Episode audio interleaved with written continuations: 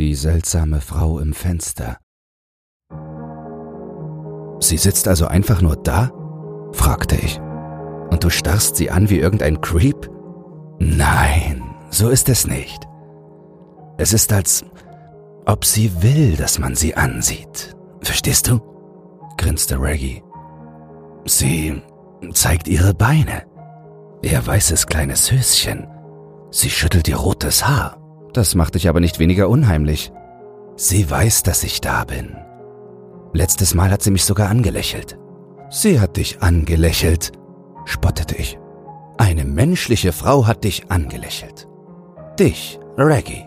Ich werde viel öfter angelächelt als du, stichelte er. Und ich schwöre, sie hat mich angelächelt. Ich sag's dir, ich bin verliebt. Hat Tinder bei dir nicht funktioniert? Bring dich selbst Superlikes nicht weiter? Wenn ich die Wahl hätte zwischen einer heißen Frau, die mich alle zwei Wochen von einem Fenster aus anlächelt, oder einem Match, das kein Bot auf dem Tinderfleischmarkt ist, würde ich mich in zehn von zehn Fällen für das Fenstermädchen entscheiden. Darauf trinke ich. Und das taten wir auch. Sechs Shots Tequila und eine Partie Billard später verabschiedeten wir uns. Dann verschwand er. Eines Tages war er einfach weg. Keine Nachrichten, keine Logins, keine Verabschiedungen, keine Zeugen, kein Hinweis darauf, dass er irgendwohin abgehauen war. Es gab Gerüchte, dass er angegriffen worden war. Es gab Nachrichten über eine aufstrebende maskierte Bande, die eine Nachbarstadt belästigte, aber nichts davon wurde bestätigt. Die Polizei leistete gute Arbeit, um die üblichen Verdächtigen zu ermitteln, aber es kam nichts dabei heraus. Es gab sogar Suchtrupps, die sich auf dem alten Campingplatz umsahen. Es war die Rede davon, den See von einem Taucher untersuchen zu lassen, aber ich glaube nicht, dass sie das jemals getan haben. Natürlich gingen sie allen Hinweisen nach. Allen Hinweisen, bis auf die eine Sache, von der Reggie in der letzten Nacht, als ich ihn sah, geschwärmt hatte. Das hübsche Mädchen, das ihn von einem Fenster aus angelächelt hatte. Es war schwierig, etwas über sie herauszufinden – dies ist eine große Stadt und Reggie hatte einen weiten Weg von der Arbeit nach Hause. Ich muss dieselbe Straße hundertmal hin und her gefahren sein. Ich muss denselben Weg hundertmal hin und her gefahren sein, um das Fenster zu finden, durch das er sie gesehen haben könnte. Aber er war nicht sehr genau. Es gab Wohnungen, Häuser, Mietwohnungen, Motels, hunderte von Fenstern entlang der ganzen Straße. Woher sollte ich wissen, in welches er geschaut hatte? Ich fing an, jeden Tag von der Arbeit aus Reggies Weg nach Hause zu nehmen, um herauszufinden, ob ich sehen konnte, was er sah. Das war zwar mühsam, aber so konnte ich mir ziemlich gut vorstellen, wo er suchen und was er tun würde. Es war nicht weit weg von meiner normalen Route und ich hatte nicht vor, es für immer zu tun, also sagte ich mir, dass ich es zumindest versuchen musste. Sechs Wochen nach seinem Verschwinden war ich bereit aufzugeben. Die Polizei hatte bereits aufgegeben. Der Fall war kalt geworden und es gab keine weiteren Spuren, denen man hätte nachgehen können. Eines Abends, als ich dieselbe verdammte Straße entlang fuhr, hielt ich an einem Laden an der Ecke an, um eine Cola zu kaufen. Als ich mit einer kalten Dose in der Abendbrise stand, kam mir ein Gedanke in den Sinn. Vielleicht war die Frau nicht nur jemand, den er zufällig sah. Vielleicht war es jemand, für den er einen Umweg machte.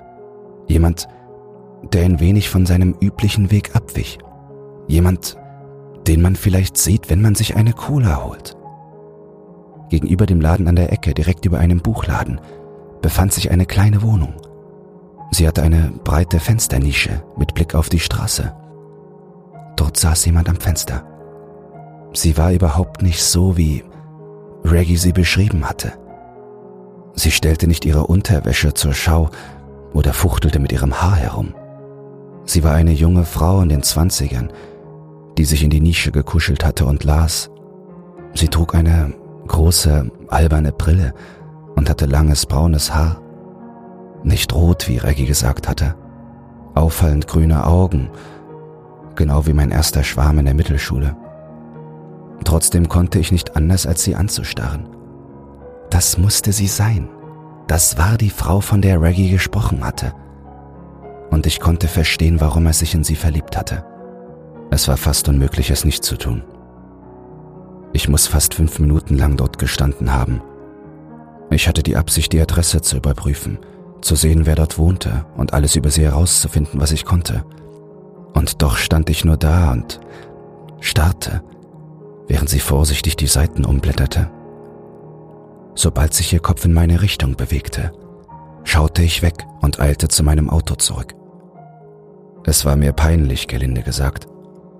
Ich konnte sie immer noch im Rückspiegel sehen, als ich mich wieder auf die Straße begab. Ich würde am nächsten Tag mit ihr reden. Oder vielleicht am Tag danach. Wann immer ich den Mut aufbringen konnte, wollte ich ein bisschen mehr über sie herausfinden. Ein paar Dinge habe ich schon herausgefunden. Die Eckwohnung war nicht vermietet, sie gehörte also jemanden. Sie war in den letzten etwa 20 Jahren nicht verkauft worden, also wohnte derjenige, dem sie gehörte, schon eine Weile dort. Es war eines der älteren Häuser in der Stadt und es gab Bilder davon aus den 60er Jahren, sogar die gleichen Ziegelsteine, nur leicht von der Sonne verblasst. Am folgenden Wochenende ging ich tagsüber wieder dorthin. Diesmal war das Fenster leer.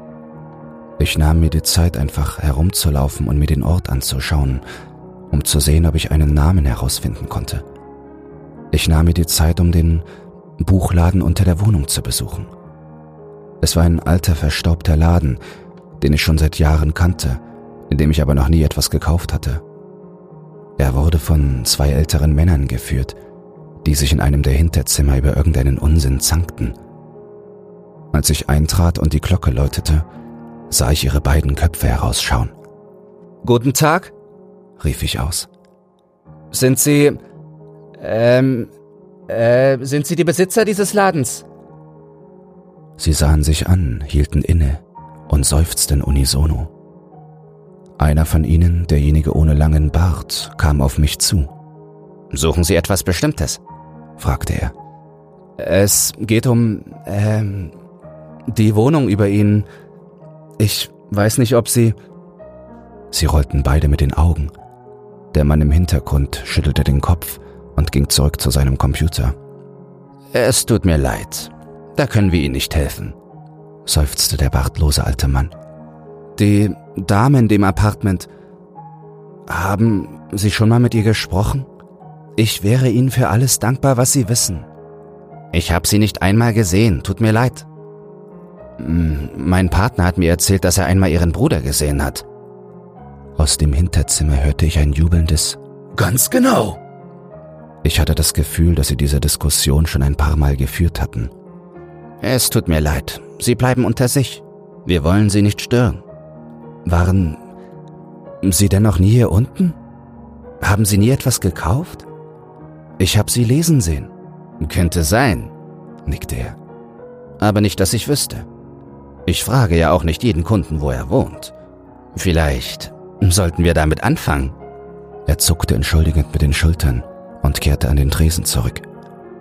Ich bedankte mich, winkte und ging. Ich fragte in der Nachbarschaft herum. Zufällige Leute auf der Straße, Passanten, die sich in der Gegend auszukennen schienen.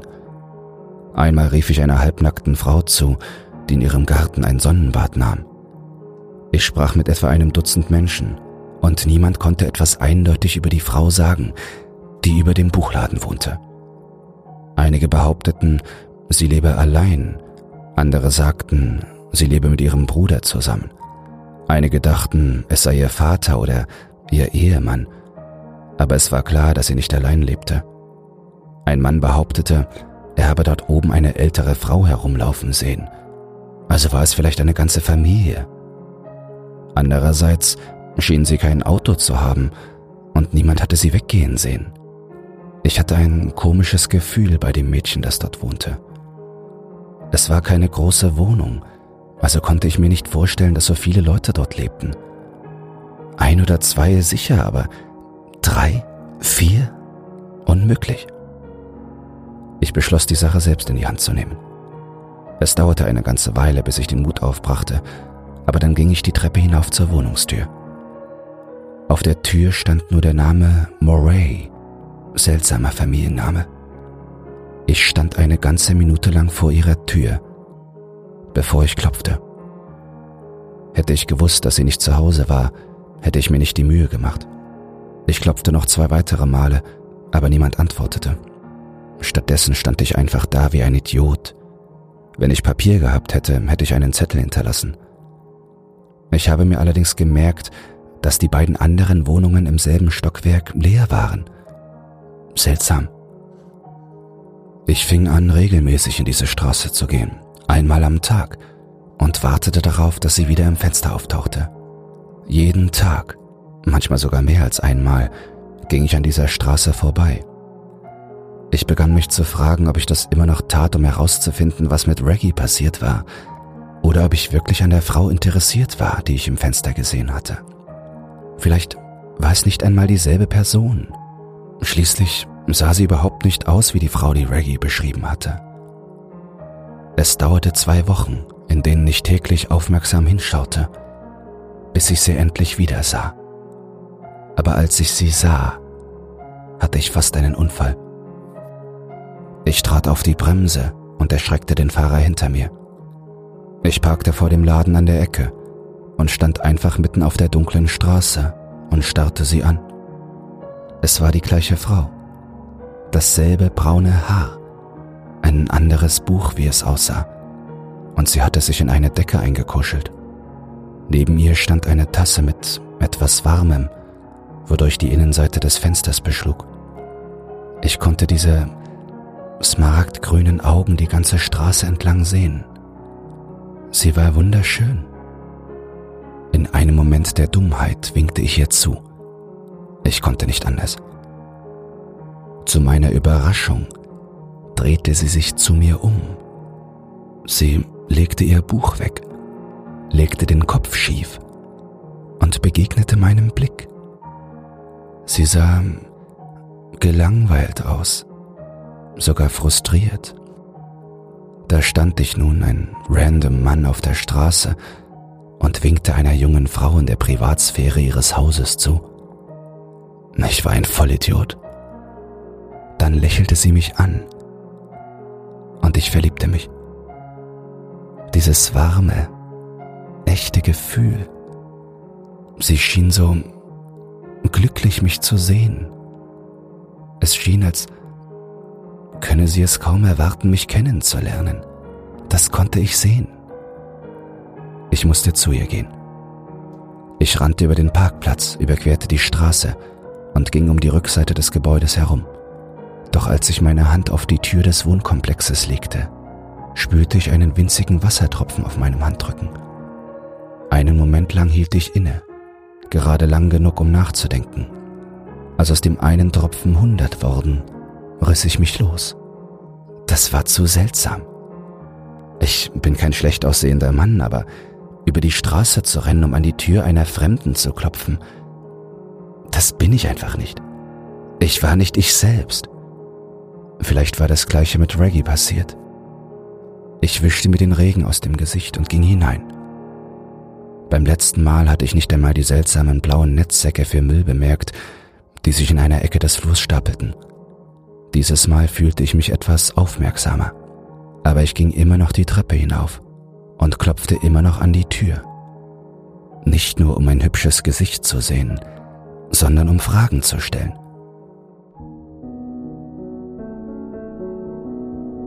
Diesmal war sie zu Hause. Ich klopfte dreimal mit Nachdruck.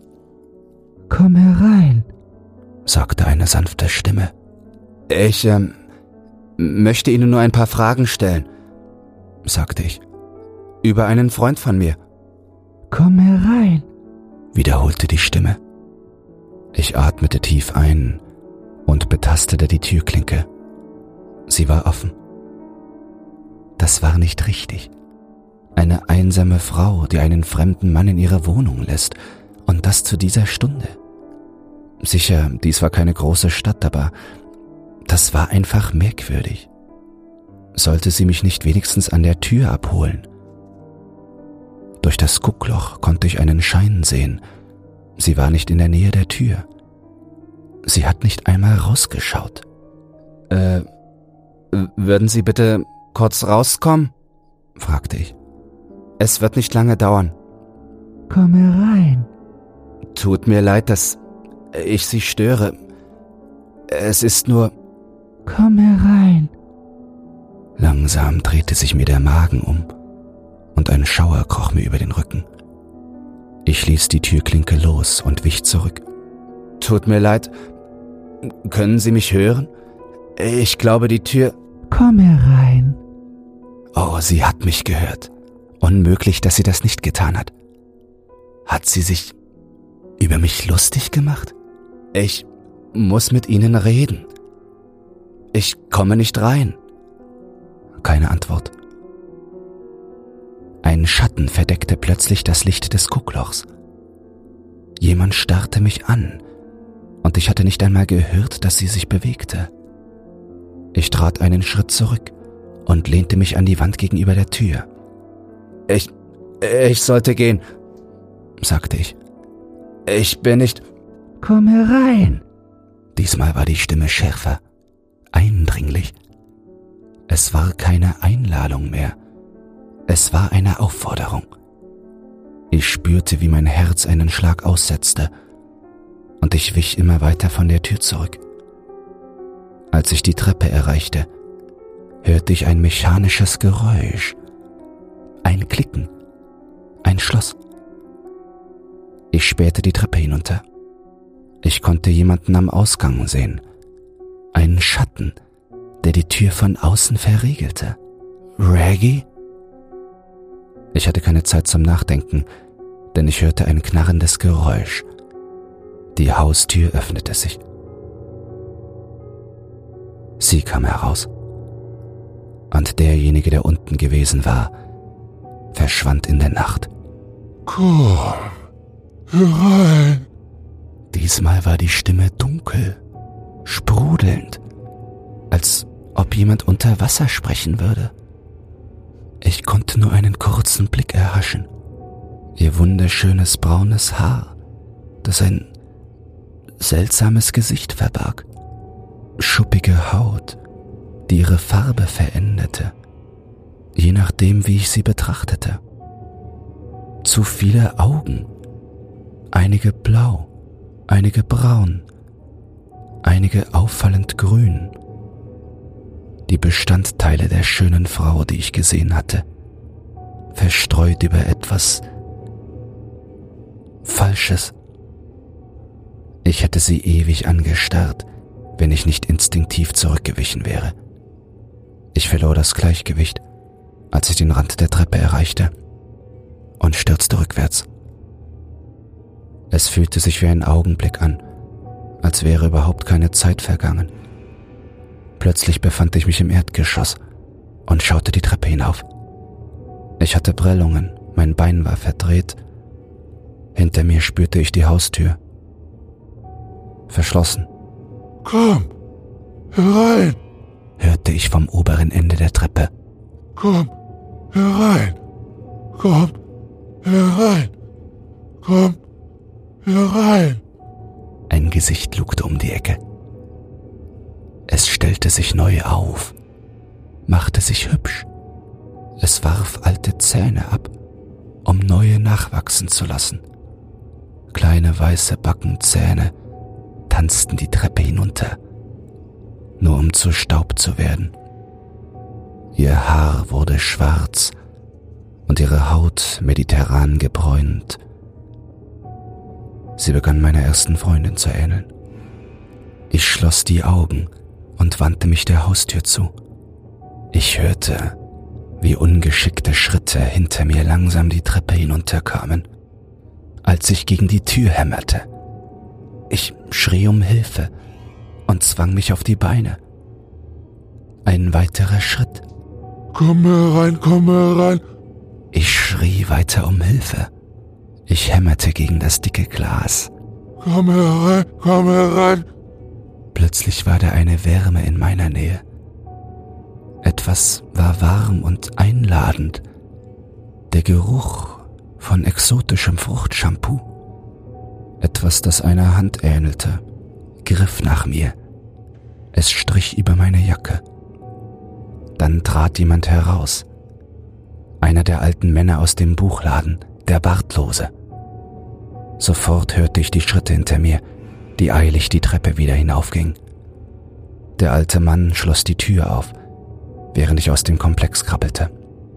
Mein verdrehtes Bein konnte mich nicht stützen, also fiel ich flach auf den Bürgersteig und kroch rückwärts, weg von dem Ding, das ich gesehen und gerochen hatte. Der alte Mann sah verwirrt aus.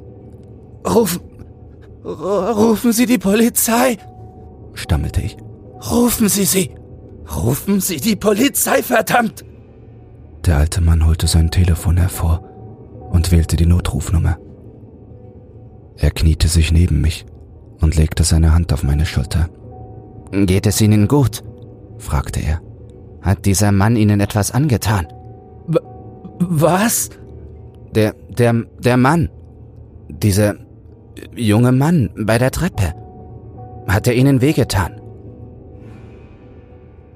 Ich saß einfach auf dem Bürgersteig. Ich habe mich kaum bewegt, bis die Polizei kam. Ich erzählte ihnen, dass ich angegriffen worden war. Ich sagte ihnen, dass mit dem, der in der Murray-Wohnung wohnte, etwas nicht stimmte. Ich erzählte ihnen von Reggie, von dem Mädchen im Schaufenster. Ich muss wohl immer weiter geplappert haben, als sie mich zu ihrem Streifenwagen zurückbrachten. Der Besitzer des Buchladens sah mich nur entschuldigend an, winkte zum Abschied und gab einem der Beamten eine kurze Erklärung ab. Ich glaube nicht, dass wegen demjenigen, der in dieser Wohnung wohnt, irgendetwas getan wurde.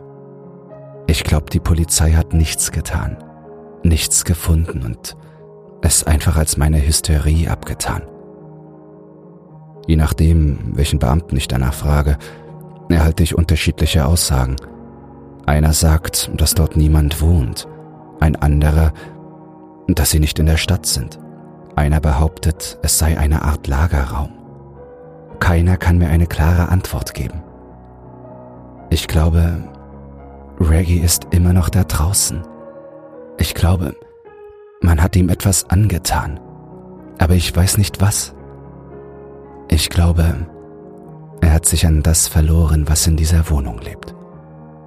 Und manchmal bis zum heutigen Tag gehe ich an dem Laden an der Ecke vorbei, um zu sehen, ob jemand in dem Fenster steht.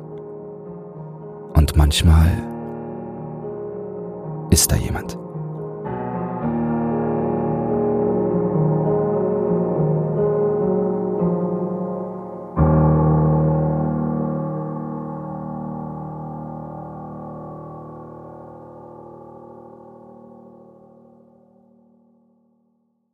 Gute Neuigkeiten. Creepypasta zum Einschlafen ist für den Publikumspreis beim Deutschen Podcastpreis nominiert. Wenn du meine Arbeit zu schätzen weißt und mit nur zwei Klicks an der positiven Entwicklung des Podcasts beteiligt sein willst, dann würde es mich sehr freuen, wenn du für mich abstimmen würdest. In den Show Notes findest du einen Link zur Abstimmung.